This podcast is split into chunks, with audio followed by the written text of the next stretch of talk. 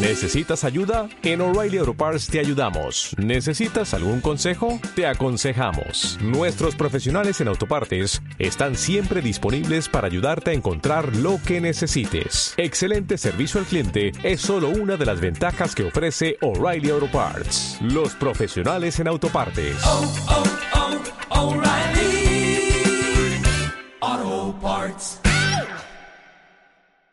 Si te gusta este podcast, entra en ivox.com y recomiéndalo. Así le ayudarás a que gane visibilidad en la mayor biblioteca de audio a la carta en castellano, donde además encontrarás centenares de programas de radio, monólogos, audiolibros, conferencias y otros muchos audios de diferentes temáticas. Ah, y recuerda que iVox es con V.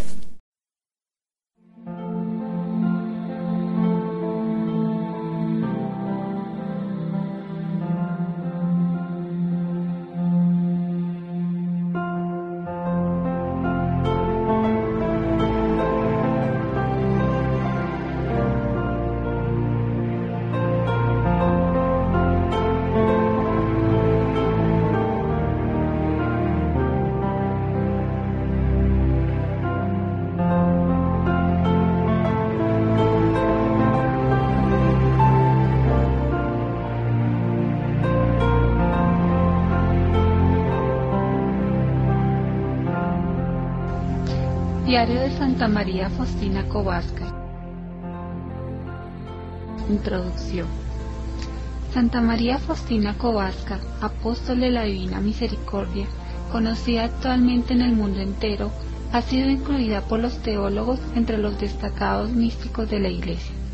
Nace como la tercera hija entre diez hermanos de una pobre y piadosa familia campesina de la aldea de Glokovich. En el santo bautizo celebrado en la iglesia parroquial de Suinisihuarqui se le impuso el nombre de Elena. Desde pequeña se destacó por la piedad, el amor a la oración, la laboriosidad y la obediencia, y por una gran sensibilidad ante la pobreza humana. Su educación escolar no duró ni siquiera tres años. Al cumplir 14 años abandonó la casa familiar para trabajar de sirviente en Alexandro y Los y mantenerse a sí misma y ayudar a sus padres. Ya desde los siete años, Elena sintió en su alma el llamado a la vida religiosa, dos años antes de recibir la primera comunión. Pero sus padres no le dieron el permiso para que entrara en el convento. Ante la negativa, la niña intentó apagar dentro de sí el llamado de Dios. Sin embargo, apresurada por la visión de Cristo sufriente y las palabras de ¿Hasta cuándo me harás sufrir? ¿Hasta cuándo me engañarás? Empezó a buscar ser aceptada en algún convento, pero donde llamaba la despedía. Finalmente, el 1 de agosto de 1925, pasó el umbral de la clausura de la casa de la congregación de las Hermanas de la Madre de Dios de la Misericordia, en la calle Simia, en Varsovia.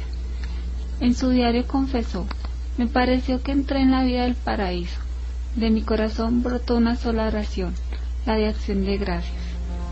Unas semanas después sintió una fuerte tentación de trasladarse a otro convento donde pudiera tener más tiempo para rezar. Entonces el Señor, enseñándole su faz desgarrada y martirizada, dijo, Tú me causarás un dolor semejante si sales de esta congregación. Te he llamado aquí y no a otro lugar, y te tengo preparadas muchas gracias.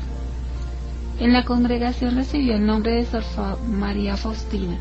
El noviciado lo pasó en Cracovia, donde en presencia del obispo San Respond hizo los primeros votos y cinco años después los votos perpetuos de castidad, pobreza y obediencia.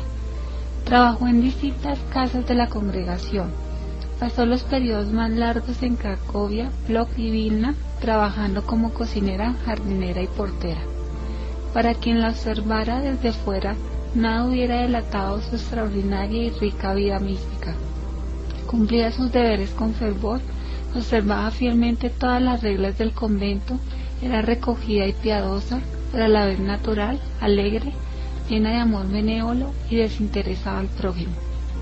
Toda su vida se concentraba en caminar con constancia a la cada vez más plena unión con Dios y en una negada colaboración con Jesús en la obra de la salvación de las almas. Jesús mío confesó en el diario, tú sabes que desde los años más tempranos deseaba ser una gran santa, es decir, deseaba amarte con amor tan grande como ninguna alma te amó hasta ahora. El diario revela la profundidad de su vida espiritual. Una lectura atenta de estos escritos permite conocer un alto grado de unión de su alma con Dios. Permite conocer hasta qué punto Dios entregó a su alma y evidencia también sus esfuerzos y combates en el camino hacia la perfección cristiana.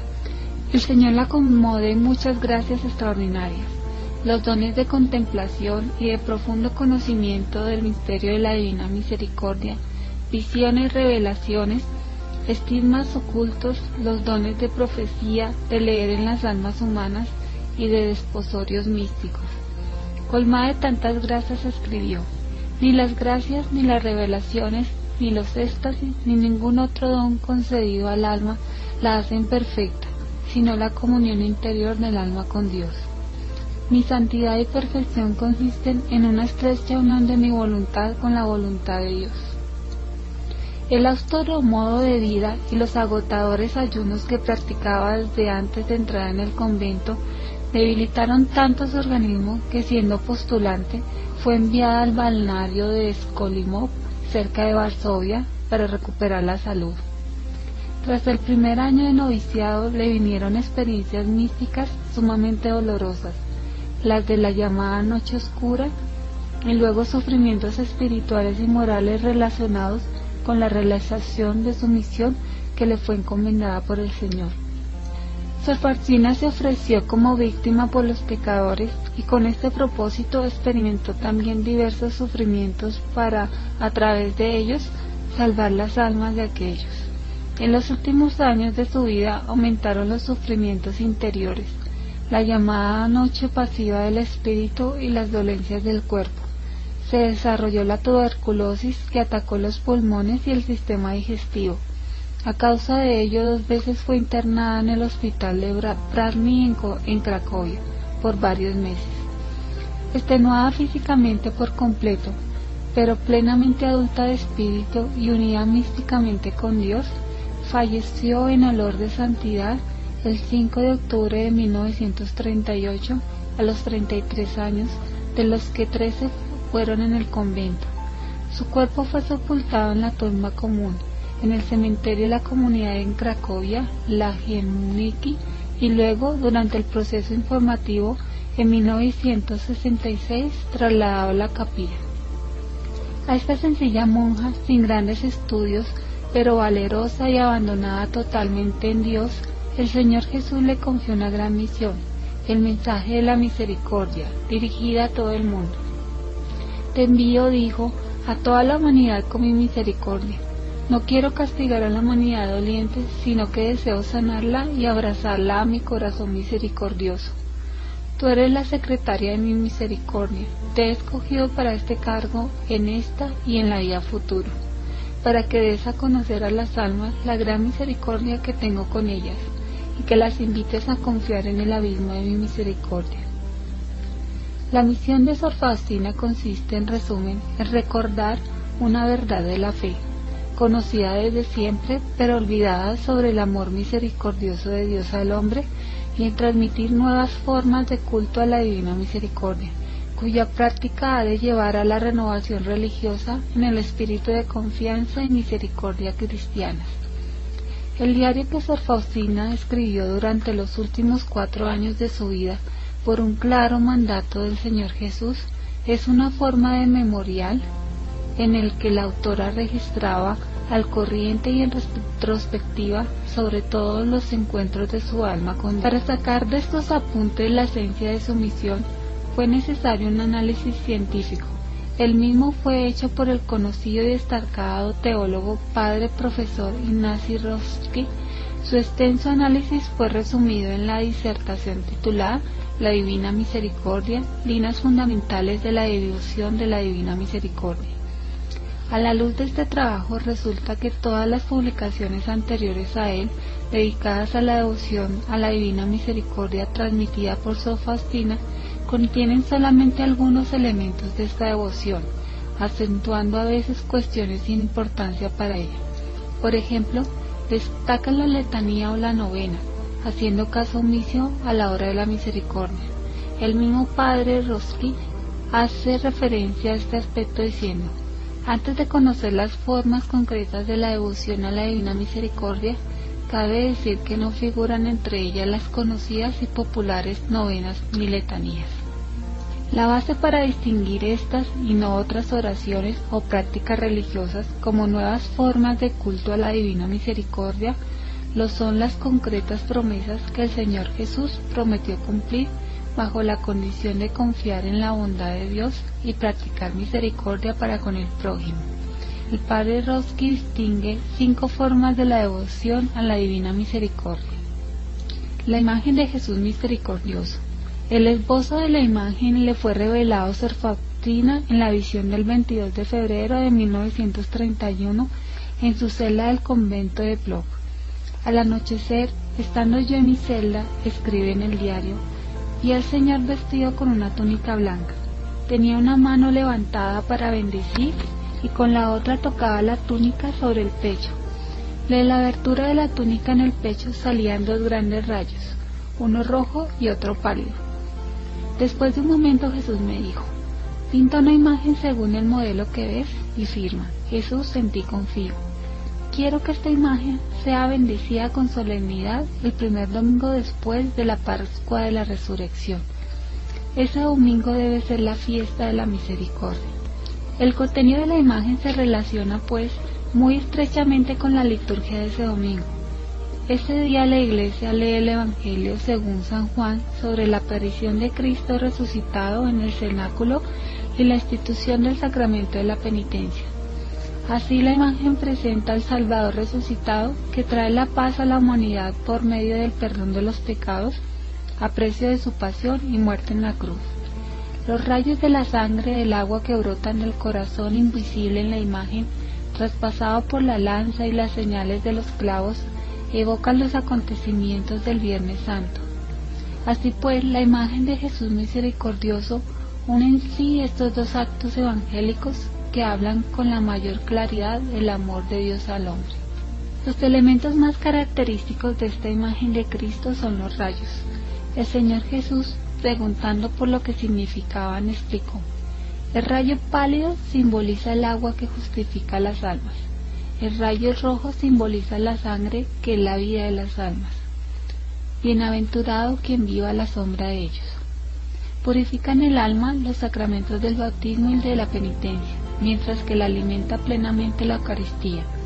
Entonces ambos rayos significan los sacramentos y todas las gracias del Espíritu Santo cuyo símbolo bíblico es el agua y también la nueva alianza de Dios con el hombre contraída en la sangre de Cristo.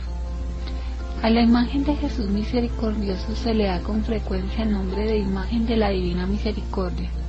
Es justo porque la misericordia de Dios hacia el hombre se reveló con la mayor plenitud en el misterio pascual de Cristo. La imagen no presenta solamente la misericordia de Dios, sino que también es una señal que ha de recordar el deber cristiano de confiar en Dios y amar activamente al prójimo.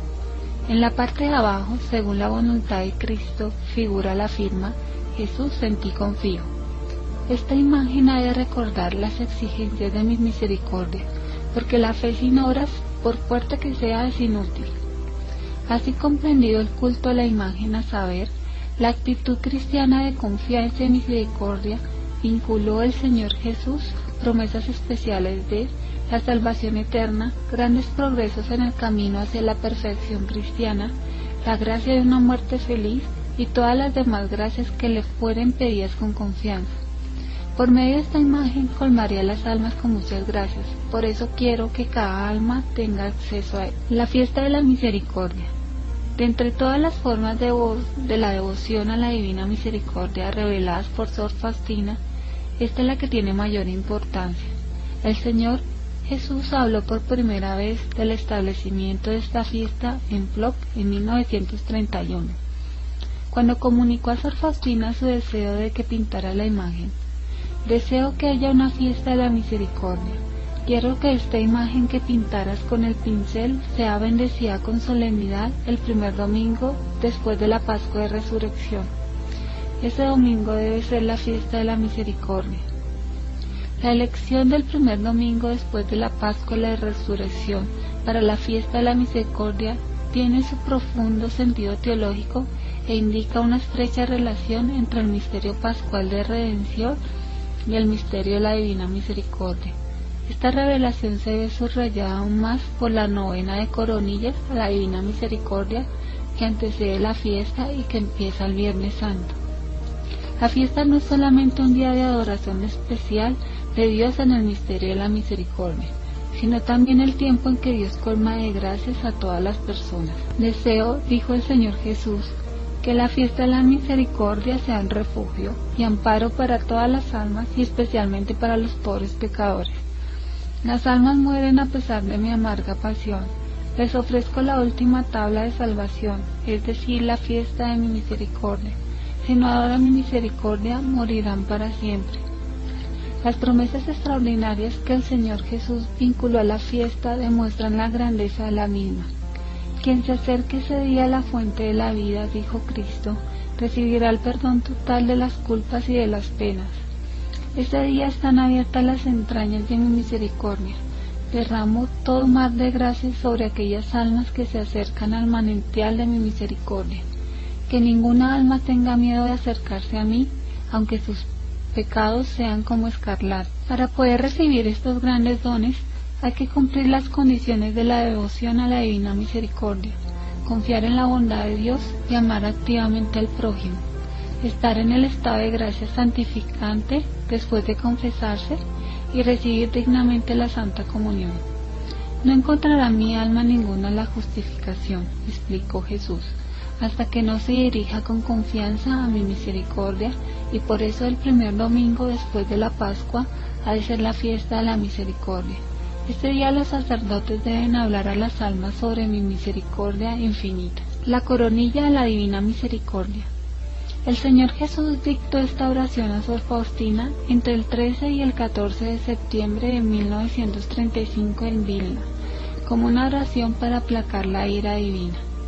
Las personas que rezan esta coronilla ofrecen a Dios Padre el cuerpo y la sangre, el alma y la divinidad de Jesucristo como propiciación de sus pecados, los pecados de sus familiares y los del mundo entero.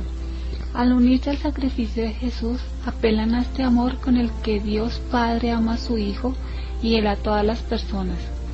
En esta oración piden también misericordia para nosotros y el mundo entero haciendo de este modo un acto de misericordia, agregando a ello una actitud de confianza y cumpliendo las condiciones que deben caracterizar cada oración buena, la humildad, la perseverancia, la sumisión a la voluntad de Dios. Los fieles pueden esperar el cumplimiento de las promesas de Cristo que se refieren especialmente a la hora de la muerte, la gracia de la conversión y una muerte serena Gozarán de estas gracias no solo las personas que recen esta coronilla, sino también los moribundos por cuya intención la recen otras personas. Cuando la coronilla rezada junto al agonizante, dijo el Señor Jesús, se aplaca la ira divina y la insondable misericordia envuelve al alma. La promesa general es la siguiente. Quienes recen esta coronilla, me complazco en darles todo lo que me pidan si lo que me piden está conforme con mi voluntad. Todo lo que es contrario a la voluntad de Dios no es bueno para el hombre, particularmente para su felicidad eterna. Por el rezo de esa coronilla, dijo Jesús en, en otra oración, me acercas la humanidad. A las almas que recen esta coronilla, mi misericordia las envolverá, de vida y especialmente a la hora de la muerte. La hora de la misericordia.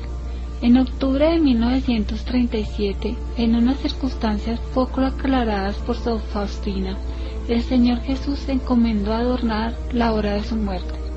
Cuantas veces oigas el reloj dando las tres, sumérgete en mi misericordia, adorándola y glorificándola. Suplica su omnipotencia para el mundo entero y especialmente para los pobres pecadores, ya que en este momento se abrió de par en par para cada alma. El Señor Jesús definió bastante claramente los propios modos de orar de esta forma de su culto a la Divina Misericordia. En esa hora, dijo a Sor Faustina, procura rezar el Via Crucis en cuanto te lo permitan tus deberes, y no puede rezar el Via Crucis, por lo menos entra un momento en la capilla y adora en el Santísimo Sacramento a mi corazón que está lleno de misericordia. Y si no puedes entrar en la capilla, sumérgete en oración allí donde estés, aunque sea por un brevísimo instante. El padre Rocky habla de tres condiciones para que sean escuchadas las oraciones de esa hora. La oración ha de ser dirigida a Jesús, ha de ser rezada a las 3 de la tarde, ha de apelar a los valores y méritos de la pasión del Señor. Ah, en esa hora prometió Jesús, puedes obtener todo lo que pides para ti o para los demás. En esa hora se estableció la gracia para el mundo entero. La misericordia triunfó sobre la justicia. La propagación de la devoción a la divina misericordia. Entre las formas de devoción a la divina misericordia el padre Rocky distingue además la propagación de la devoción a la Divina Misericordia porque con ella también se relacionan algunas promesas de Cristo. A las almas que propagan la devoción a mi misericordia las protejo durante toda su vida como una madre cariñosa a su niño recién nacido y a la hora de la muerte no seré para ellas el juez sino el Salvador misericordioso. La esencia del culto a la Divina Misericordia consiste en la actitud de confianza hacia Dios y la caridad hacia el prójimo. El Señor Jesús exige que sus criaturas confíen en Él y hagan obras de misericordia a través de sus actos, sus palabras y su oración. Debes mostrar misericordia al prójimo siempre y en todas partes. No puedes dejar de hacerlo ni excusarte ni justificarte. Cristo desea que sus devotos hagan al día por lo menos un acto de amor hacia el prójimo. La propagación de la devoción a la Divina Misericordia no requiere necesariamente muchas palabras, pero sí siempre una actitud cristiana de fe, de confianza en Dios y el propósito de ser cada vez más misericordioso. Un ejemplo de tal apostolado lo dio Sor Faustina durante toda su vida. El culto a la Divina Misericordia tiene como fin renovar la vida religiosa en la Iglesia en el espíritu de confianza cristiana y misericordia. En este contexto hay que leer la idea de la nueva congregación que encontramos en las páginas del diario. En la mente de la propia Sor Faustina, este deseo de Cristo maduró poco a poco, teniendo cierta evolución. De la orden estrictamente contemplativa al movimiento formado también por congregaciones activas, masculinas y femeninas, así como por un amplio círculo de laicos en el mundo. Esta gran comunidad multinacional de personas constituye una sola familia unida por Dios en el misterio de su misericordia, por el deseo de reflejar este atributo de Dios en sus propios corazones y en sus obras y de reflejar su gloria en todas las almas. Es una comunidad de personas de diferentes estados y vocaciones que viven en el espíritu evangélico de confianza y misericordia, profesan y propagan con sus vías y sus palabras el inabarcable misterio de la divina misericordia e imploran la divina misericordia para el mundo entero. La misión de Sor Faustina tiene su profunda justificación en la Sagrada Escritura y en algunos documentos de la Iglesia corresponde plenamente a la encíclica Vives y Misericordia del Santo Padre Juan Pablo II, para mayor gloria de la Divina Misericordia. Fin de la introducción.